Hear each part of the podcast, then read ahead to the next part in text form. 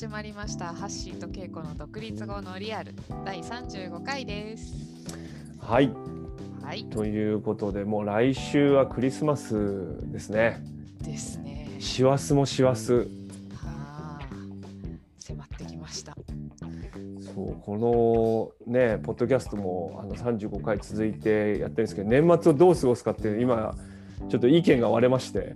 そう割れてんの、はい元旦元旦が金曜日なんで配信しようという僕と、えーやるのっていう稽古とね今あのという初めての時期を迎えております。そうですねはい はい、えー初めて聞いていただく方のために、えーこのポッドキャストはプロのコーチとして独立後11年目のハッシーと1年目の稽古の2人でお送りしております。ですね。はいでもあと1、2週間後私も独立2年目って言うんですね。ああそうかやっぱ元旦から行った方がいいんじゃないの？そうしようか。じゃあハッピーニューイヤーということで2年目のみたいな。それはじゃあまた後で話すとして。はい今回は、今回は？テーマは？テーマはね、ちょっと今回生々しく、生々しく、価格設定について話してみようかって。うんね。まあ生々しいっていうかみんなねやっぱ避けて通れないし。まあ結構副業とかでねやる人たちもそれはいくらにするのかなとかさ。まあなんてなんて悩む人もいるかもしれないしまあ考えなきゃいけないよねなんか。ね、私、オンゴーイングですごい試行錯誤中だね。あ価格設定について。うん、そうそう。あそう。ん。うそうか。まあそうだよね。分かんないからね。分かんないっていうかなんかどう見ても正解がないっていうかさプロダクトみたいなものと違うしさ。うん。特にコーチングなんてさそもそも僕らが僕なんかもその独立した時ももうめちゃめちゃ価格設定がさバラバラっていうかさ。うん。いや自分が受けたコーチングでもねうん。1時間3万円ぐらいでオンラインだけど3万円ぐらい捉えたものもあればうん。個人でね。うん。でもねなんかそういうちょっとフェーズによってはなんか7500円ぐらいでやってくれる人もいたりとかさもちろんもちろん。なんかそもそもバラバラだなと思ってるとこに独立して入ってさうんどうどうすんのみたいな話ってあるよね。あるあるある。きっと聞いてる皆さんもねうんそう独立した時にどんな風な値段をつけるのかとかなんかそういうのっていうのは結構いろいろその人それぞれのなんか癖とかねなんかそういうものが出るんじゃないかなって思います。ますね。正直なんかここで喋るよりもなんかみんなはどうしてんのってこう聞いて回りたい側に今立ってますね。あそうなんうだ。ん。いやどうどうやってでも値段を決めるの？いやなんかこれすごいさ端的になんかね今決めてやってる金額とかがあったりするわけじゃない、うんうんなんかそれってどうどういうところから決めてるっていうかなんとなくの相場なのかとかさ。うんなんかねあのー私はほ本当に一番最初に始めた時は本当にあのワンコインぐらいから始めた時代もあってで徐々に徐々にこう上げていったんだけどなんか面白いなと思ったのはなんかある時はこの金額をチャージするのはありえないありえないって思う。それが何千円であったとしても。うん、その3000円でやってた時になんか5000円に上げるだなんてありえないありえないと思ってる時代があるわけ。うんうんうん。だけどなんかある時あれ？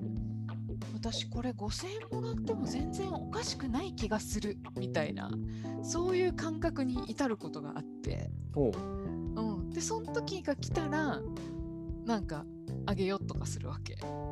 ああそうやってなんかそうやって上げてきた。で、でもなんかその時に、なんかそれが7000円とか8000円となると、なんかいえいえ、ブルブルブルブルブルブルみたいな感じになっちゃって、あのでも5000円はだ、まあその価値はあるような気がするみたいな感じで、なんかかなり私の体感覚に頼ってる、すごい自分の体感覚でその金額を言ってみた時に、うんうんって思うか、ブルブルブルブルってなるかっていう。すっごい変な感じなんだけど、えー、すごいね。体感覚で 体感覚で決めてる。これ参考になるのかどうかわかんないけどなんかわかる。あでもわかるわかる。わかる。いやななんかそういう側面もあるよね。うんうんうんそうね。橋は。いや僕はなんかこうどんどんどんどんそういう風な形でやってってうん。あのまああんまり値段についてはうんなんて言うんだろうな。そんなにハードルがなんかあるとかまあすっごいバカ高い値段今かけてるわけでもないからさ。とかあとね法人とかやり方によっても少し値段が変わったりとかするからさ、まあ、フレキシブルにとは思ってるけどでもなんかわずかななんとなく相場感と。あとはやりたい金額でやるみたいなさちょっとそういう側面は多いし結構これからそうなってくんじゃないかなっていう気はするけどね。うんそうなってくってどういうこいやなんかこう結構自分でもう値段がさとうん。なんていうの？一定のサービスみたいなものってやっぱなかなかなくなってくじゃない？結構個人その人にカスタマイズしたものとかさ、うんうん。いろんなものがやっぱ増えてやっぱこの時代だと思うのねとっても。うん。買う側も。うん買う側もねそう。そうなってくるともうなんか相場ってあるようでないかまあ無理やり平均すれば真ん中出るけどさ実際そういう人はあんまりいないみたいな話ってよくあるじゃない。あるねあるね。うん。な鳴らしたらこの金額なんだけど。そうだね。実際は全然違うみたいなさ。もうもうそういうことになってくんじゃないかなとかって思うんだよね。なんかさ今ちょっとふっと聞いてみたいことが出てきたんだけど聞いていい？どうぞ。なんかいやまあ今じゃ今の金額があると思うんだけど多分業界にはさそれよりも高い金額でやってる人も多分いるじゃない？あのね。個人向けであったとしてもさ、うん。でもどうどうしてそこまでの金額にしないの？例えば。え？どういうこと？自分よりもだからそう相場がいろんないろんな価格でやっててでもう箸もなんかもう11年目ぐらいじゃない？11年目じゃない？ですごい経験もあるしさ素晴らしいコーチでさ。でなんかだからすごいすごい高く設定しても多分大丈夫なわけじゃん。かどうかわかんないんだけどさ。ななんかその自分よりもその高い人たちがいる時にのがあななんでそこにそうそうなんでそこに行かないで今のあるいは今まだ上げようと思ってんのかもうこんなもんかなみたいな感じなのか。どんな感じなの？うーんまあどのぐらいなのか俺もあんまりよく知らないっていうのもあるしね。はまあ、あとはあとはそれによって対象とかも決まってくるんじゃない？どういう人を応援したいかとかさ。あうん。なんかその辺の相場とさなんかこう合ってんのかみたいな話もさうん。うん結構あるんじゃないかなっていう気もするけど。いやなんか高いところに合わせようとするっていうのもあんまよくわかんないんだけどさいやななんで聞いてみたかっていうといやなんだろうよくこの手の話をねするときにこういや資本主義だったらですよ。みんな高い金額どうどうやってその高くチャージできるかっていう発想をする人も少なくないと思うんだよね。あうん、どどれぐらいだってこれ結局その労働集約的ビジネスだからさあの一つのコンテンツ作って何人が見てくれたらどうっていう稼ぎ方じゃないじゃない？もう自分の時間にいくらでチャージするかで、まあ、自分の一月なり1年の収入が決まっていくじゃない？で本当になんかこう本当にこの稼ぎたいと思ってたらさ自分の同じ時間をどれだけ高くチャージするかっていうふうに考える人って少なくないと思うんだよね。ーうーん。わかんないな。わかります？このあの庶民的発想分かってもらえます？いやいやあの言いたいことは 経済合理性でいくとそうなるってことだね。そうそうそうそう。なんかそういうこととちょっと違うのかもね。えうん。今聞いてね。うん僕すごいちょっと自分のエピソードで、うんあのーなんかそれで言うとうん学生さんにね俺何人かすごい若い人にまあまやんないんだけどやったことがあるんです。うんで、えっと、1人は本当に高校生。やで高校生は親御さんがまあ払ってってちょっとそういう縁でねそういうことやったんだけどあと大学生をね2人ぐらい俺やったことあるんだななんか興味あるって言ってでもねその彼とやる、まあ、彼と彼女なんだけどやる時にはいくらでやるといいっていう話をしたんだよね。でなんかやっぱりこう彼らにとって僕が今普段かけてる金額はやっぱちょっと現実的じゃない。うでもすごいやりたいっていう話があってああそうなんだねって話をしてうんでなんかこのお金の意味はなんか自分が本当にそれでねこの金額を払うとどれぐらい真剣になれそうなのっていううん。まあ無理してほしいわけじゃないんだけどなんかそうそういうこととしてお互い真剣な時間で行くためにどれぐらいが良さそうなのって言ってなんかすごいきっちりなんか算出して出してきた男の子とかいて。なんて真面目ななんかいいね。その素直さがすごいいい、ね、6,000円みたいな感じでさ。うんいいね。いやじゃあじゃあそれでやろうよみたいな。うん。あのこともあったんだよね。うんそれもすごくわかるね。だからなんか結構そういう側面もあるかなっていうか。うんななんていうのそれをやるかどうかは別だけどね、うん。うん、なんか人それぞれやっぱやりたい人とかさうん。そこにこう自分のその労働集約型っていうふうに言ったけどさうん。そのお金として1時間いくらかってこともあるんだけどうん。この1時間を自分がやりたい人のために1万円稼ぐ方法は1時間でさ他にいくらでも多分あるかもしれないじゃない。うんでもそれを自分でどういうふうに使いたいのかっていうこととも関係するっていうかそれがたまたまその大学生だった。その時はなんか6,000円だったっていうそういう言い方もできるよね。うん。それはなんかすごいわかる。わかる気がする、うん。うん、だからそうなんだよね。そう。そういうふうになんかこういくらで設定するかによってこうどっちが鶏と卵とどっちが先なのかみたいな話でもあるけどさなんかそこをどこどう設定するかによってどうどういう人たちに対して提供していくのかっていうのもあのそうなんだよね。こうん、ううん。どどっちが先かわかんないけど、決まっていくっていう側面もあるよね。そうそうそう。だからその例えばそのね金額を一律で設定してたとしたら金額上げちゃったらさもうさよならってもうすいません。それだったら頼みませんっていうクライアントもいるかもしれないじゃない？うん、そうだね。そうそうそうそうそう。だなんか大事だなと思うのはうん。なんかクライアントに貢献するっていうのは自分がやるだけの話ではなくてね。うん例えば大学生が来てそういうふうに言ってでも僕は多分ちょっとそういうとこではやらないとかもうちょっとこういう層にやろうと思ってるから例えば金額的にもこうなんだって話があった時にさうん。だから僕はごめんなさい何もできませんっていうかあのやらないけれどうん。でもこういう人がいるからぜひ聞いてみたらとかね、今すごいこういうふうにあの勉強して学んでる人がいるからちょっとそういう人たち何人かにここ行ってうんちょっと聞いてみたらとかあのサンプルセッションっていうの受けれるからとか。っていうなんかそのそうねやっぱりなんか貢献するっていうことを持っとくとなんかその金額とかもさ自分の値付けがさうん。なんかこういう人ができなくてうーみたいな感じじゃなくてさそうだね。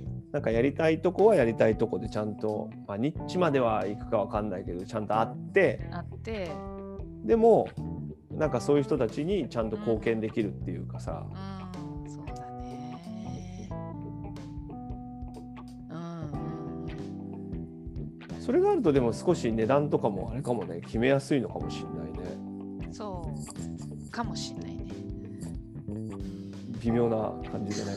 いやいやいやいやなんか微妙じゃない微妙じゃないけどなんかじゃあじゃあなだからだからなおのことじゃあ自分はどの人たちに。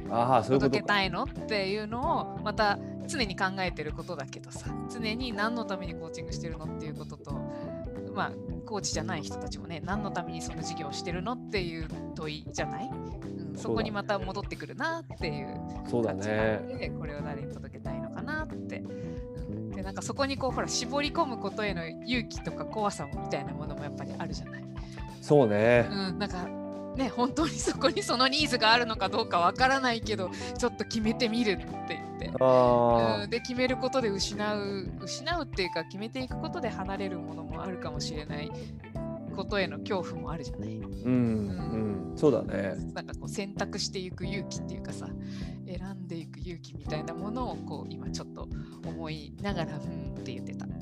うんでもそれは結構なんか値段をつける時にはさなんかうん。大事っていうかあの俺でもすごいね自分がうん。これなんなん誰に教えてもらったのかななんかやっぱりなかなか自分でいくらでやりたいとかそのコーチングだけじゃなくてねうん。例えば自分でそういうコンテンツ作ってやるときにやっぱいくらでやるかって分かんないわけ。わかんないよね。でまあもちろん相場みたいな話とかさなんうかん。研修とかだと1日どれぐらいとかなんかあるじゃない？うんでまあそういうことは参考にはもちろんした方がいいなと思うのと同時に俺なんか例えばビジネスパートナーとさ新しいコンテンツ作ってお客さんのとこにさうん。これいくらで出すって話になった時にうん。いつもやることがあって何何「せーので言おうぜ」っていくらって言ったで もうちょっとあんま考えるのやめようとか言ってさ、はい、でで考えるとえっ、と、1日大体コスト計算したりみたいになっちゃうからねうん。はいじゃあ321はいって言ってうん。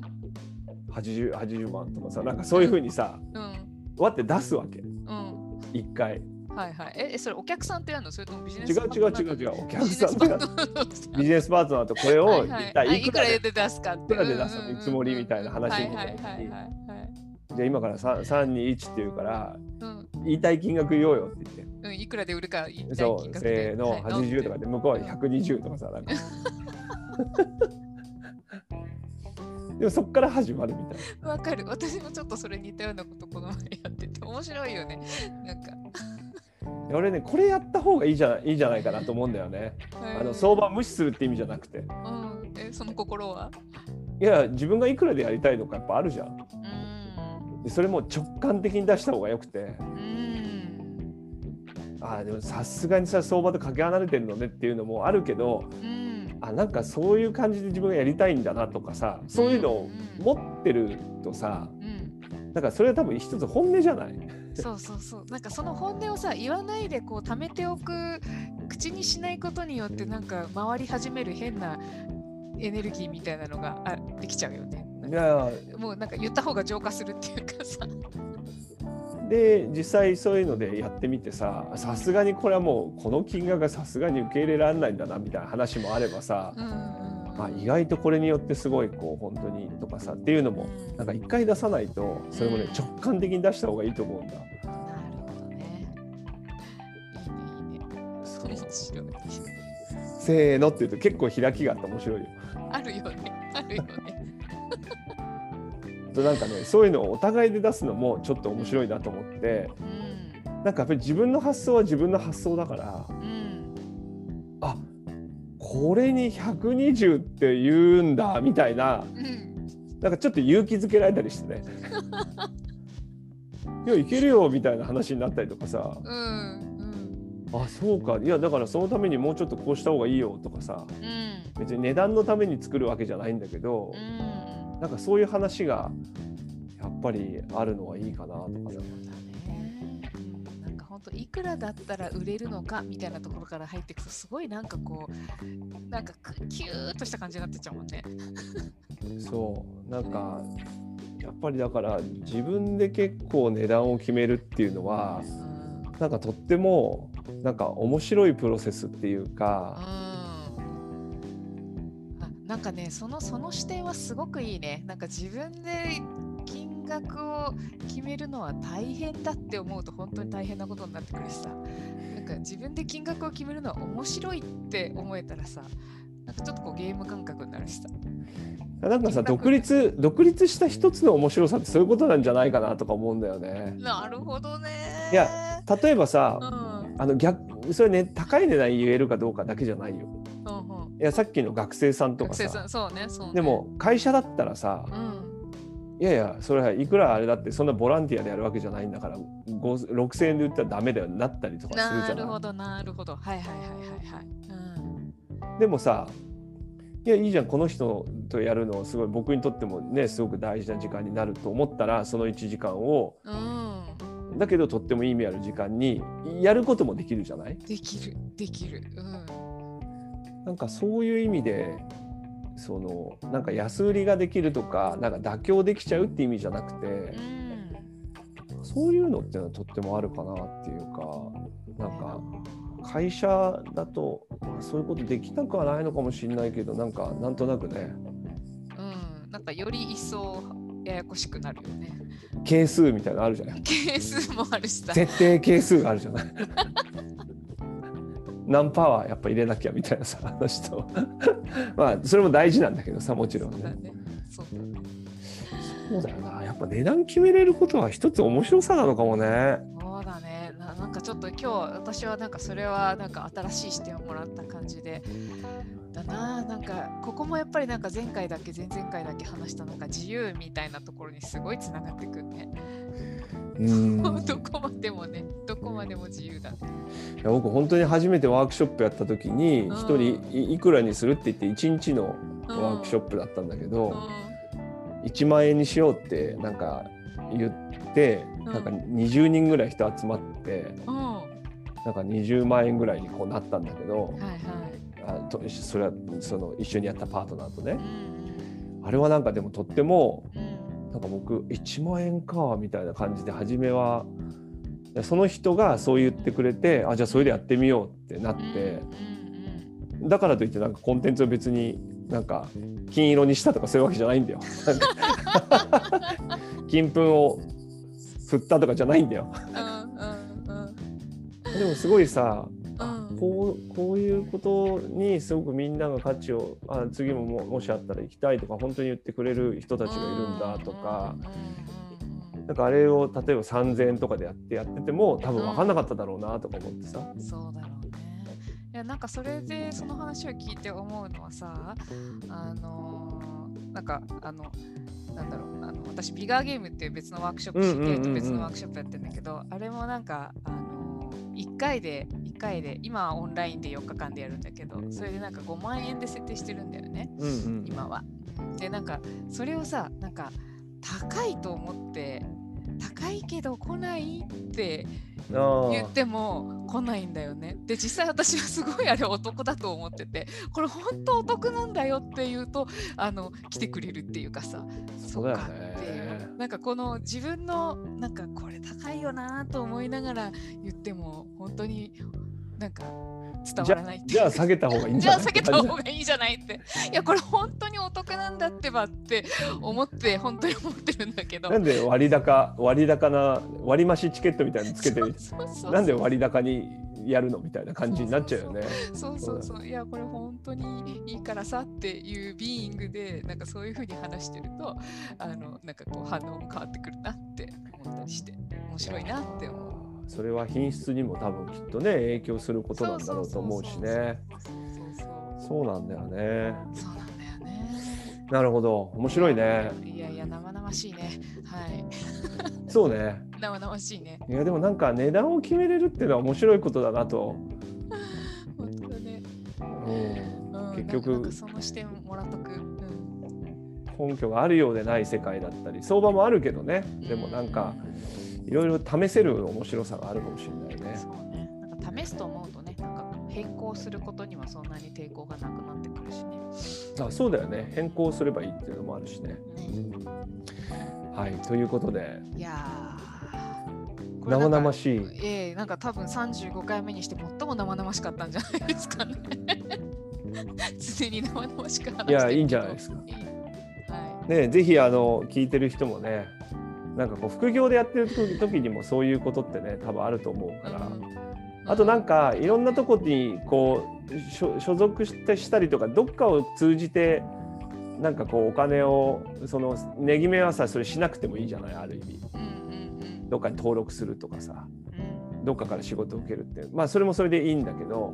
うんなんか一回自分で直で値段決めたものをなんかこう提供してみるっていうのはあのとってもいい体験かもしれないね。そうだね。本当そうだね。はいはい。ということで時間となってまいりましたので今回はこの辺にいたしましょうか。はいはい。ではね聞いていただいてありがとうございました。はい。また来週も来週ですね。はい来週はクリスマスです。はい。あそうですかですね。じゃあまた皆さんクリスマスにお会いしましょうはい。ありがとうございまあしたりがとうございます。バイバイ。